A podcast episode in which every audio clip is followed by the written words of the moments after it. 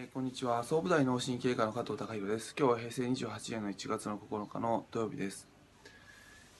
え、まあ、今年は、えー提供っていうことをテーマに、あのー当院ではさせていただいてて、まあ、そのベースとしては、まああのー自分自身が、あのーまあ、満たされて、まあ、主体的な、えー時間を送る人生を送るということをベースに、えーしていきたいという話をさせていただいています。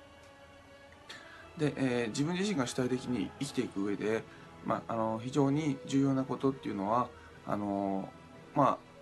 特に、えー日本の、まあ、都会で住んでると、えーまあ、あの目の前の、まあ、忙しい、えー目の前の緊急でしなきゃいけない仕事に反応的に追われてしまって、えーそれで暴殺されてしまって、まあ、忙しくなって、えー忙しいっていう文字にあるように、まあ、心が失われて、えーまあ、自分自身が主体的に生きれなくなるっていう状況っていうのは、まあ、僕自身もまたびたびあのあるんですけども、まあ、そういったことを踏まえて、えーある程度その自分の中で意識して自分の時間管理っていうことをしていくと、まあ、あの日々のその主体的な生き方っていうのができるのかなと思って時間管理に関してまあ、今まで僕自身が本を読んだり、まあ、聞いたりしたことをあので、えー自分自身がまあ納得しているっていうことを、まあ、お伝えしていきたいなと思います。えー自分自身の時間に関してよくまずはあの分類分けするっていうことからあの始めていくっていうことをよく聞きます。まああの4つに分けることが多くされています。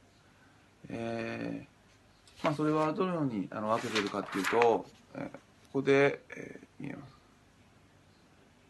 縦軸に重要度、えー横軸に緊急性っていうことを取りましてで、えーまあ、4つに時間を分けます。で重要で緊急性が高いものを1番。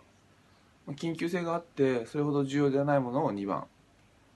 えー緊急性はないけども重要度が高いものを3番。で重要度がなくて緊急性もないものを4番というふうに分けていきます。今僕たちがあの普段の生活の中で忙しくしている時にまあどどのように時間を使っているかっていうとほとんど、まあ、重要で、まあ、緊急1番に追われているっていうことあるいは1番か緊急があってあまり重要じゃないもの2番1番か2番に追われている。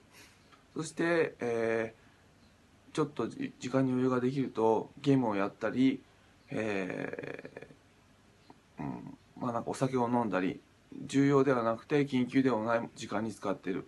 124に使ってるっていうパターンが多いと思うんですけども主体的に生きるっていうのは実は緊急性はないけども重要な時間。3番に、あのー自分の時間の、えー幅を取るっていうことが非常に重要になってきますので、えーまあ、そのことに関して、まあ、具体的に、まあ、明日からあのお話しさせていただきたいなと思います。今日は以上です。